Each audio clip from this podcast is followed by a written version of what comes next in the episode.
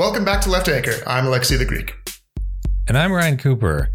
We're continuing our, our coverage of the uh, um, Gaza conflict with uh, another important voice. So we're, we're happy to welcome to the show uh, Layla Al-Sheikh, who is a DSA organizer and a writer on Palestinian issues. Um, has, has a, an article in Jacobin that just came out. Uh, I believe it was today, Friday, when we're recording this. Um, so, welcome to the show. Thank you. Thank you for having me. I'm uh, very happy to be here. Yeah, I, I thought um, you know to to kick the discussion off a little bit. Maybe we could review sort of the the, the latest um, news. You know, so Biden has visited Israel, um, and it appears as as as though Israel is is preparing an invasion, possibly. Um, and and uh, it, it's f- fairly unclear about you know what precisely is going to happen. But ha- um, what's your read on like the latest sort of you know over the last week, basically, of what's happening in in Gaza? Uh, so I would say that in essence, what we're looking at is uh, what I wrote in Jacobin and what I'm writing elsewhere in uh, Dissent and some other places that will come out soon is that this is the most volatile crisis that we're looking at since 1948, I think. It is already a deadlier event for Israelis than the entirety of the Second Intifada. Um, and this is shaping up to be significantly deadlier than 2014 or 1988 um, and the psychological wounds for Palestinians are far greater than Sabra and Shatila in 1982. Um, and yes, we are, uh, we are looking at a ground invasion as far as we can tell. Uh, I saw that, uh, ABC, just before coming on, I saw that ABC News, uh, reports that the Israeli military has a green light to move into Gaza.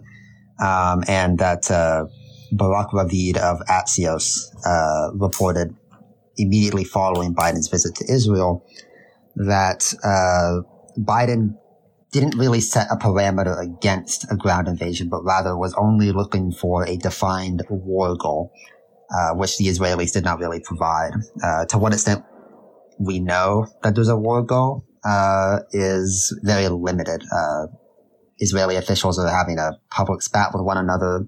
The defense minister, the finance minister, um, over what they perceive to be a victory in this scenario.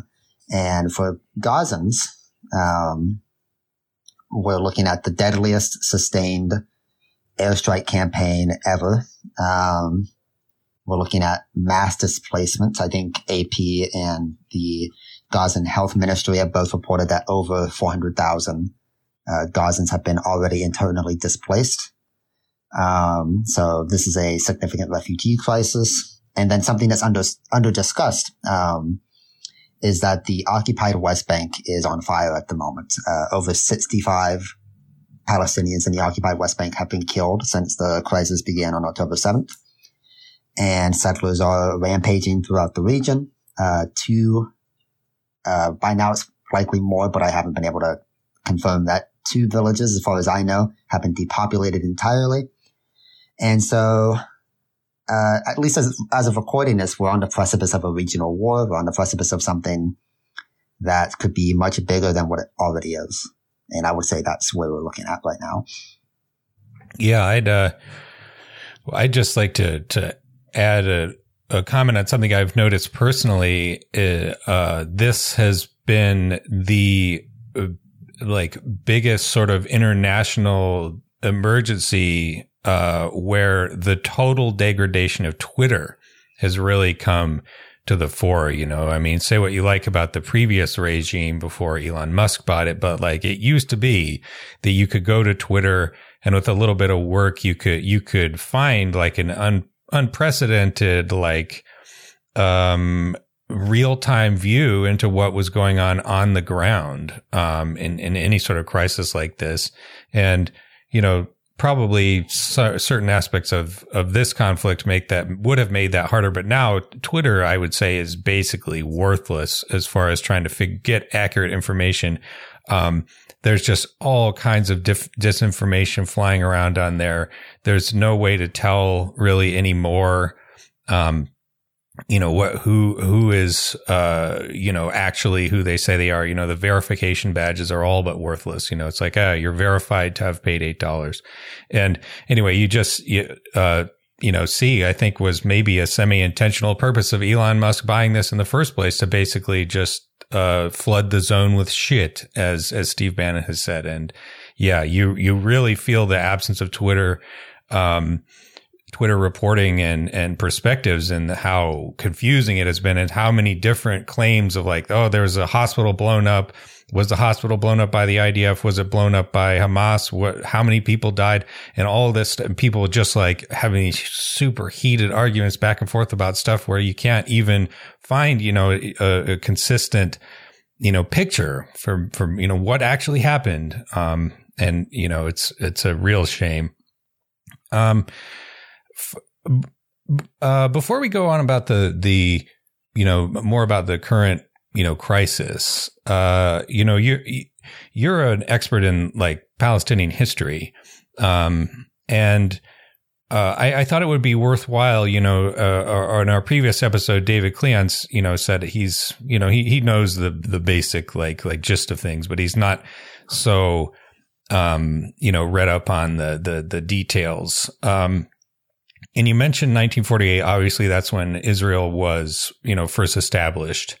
Uh, but since then, you know, basically, can you can you tell us a little bit about the history of of of Gaza and the occupation post like 1973? You know, in 67, right? You had the Six Day War uh, which Israel won easily. Then in 73, you had the Yom Kippur War where Israel was ambushed and it was, it was a sort of close run thing. And then after that, you've had like this period of, you know, um, basically trying to perpetuate the occupation. Uh, so can you tell us about that?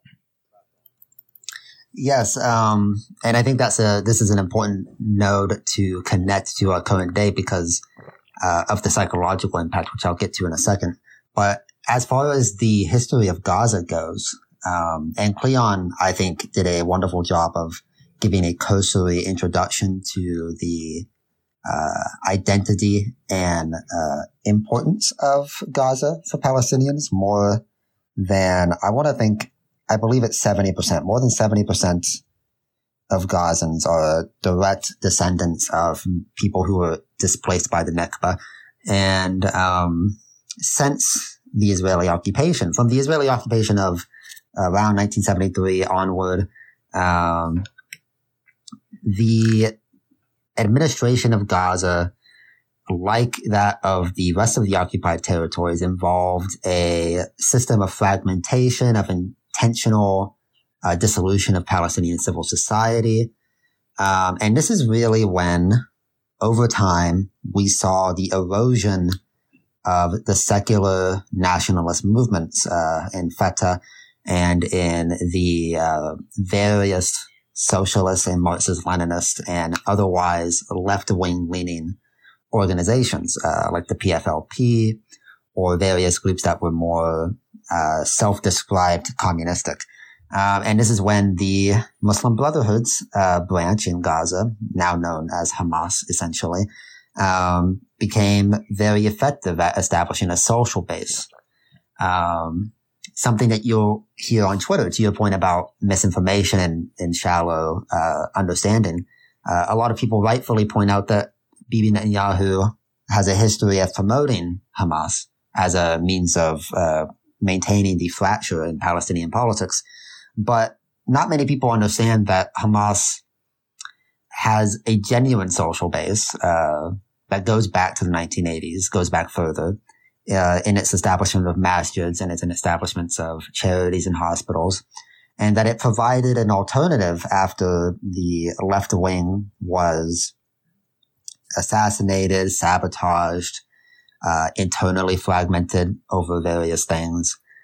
And this sets the stage eventually for the Oslo world to have this uh, dramatic split in the 2005 2006 elections, where uh, Hamas essentially took over the Gaza Strip um, after Israel had ceded control in agreement with Oslo in, in, in some form of self-government, um, which we now know that the degradation of Oslo is in large part what has led to this engendered crisis of occupation and of apartheid. Can you hang on? To, um, sorry to interrupt. Can you can you explain what the Oslo Accords were, just in case listeners haven't heard of that? Oh, of course. Um, so, uh, in the late 1980s, after decades of frustration about this lack of a viable pathway for self determination, um, Palestinians who had a decade prior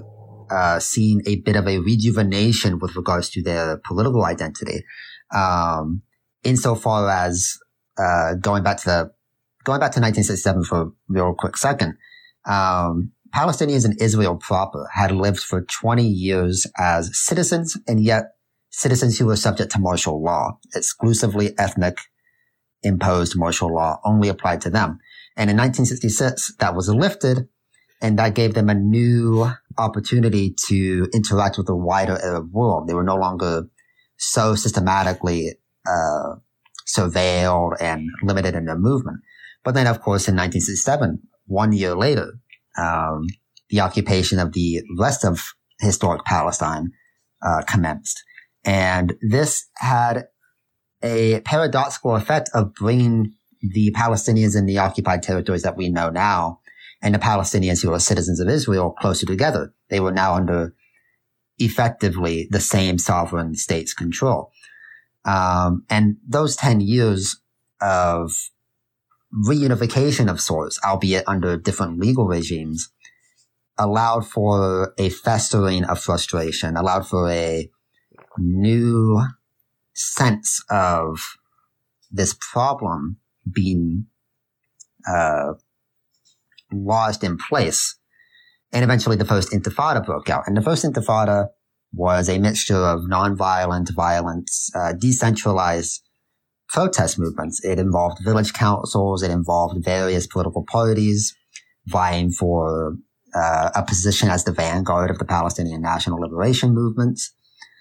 Um, and the first intifada was largely successful in bringing people towards sympathy for Palestine. And this eventually led to the Oslo Accords in the 1990s between the PLO, which was recognized as by the UN and by the US as the legitimate representative of the Palestinian people and the Israeli state.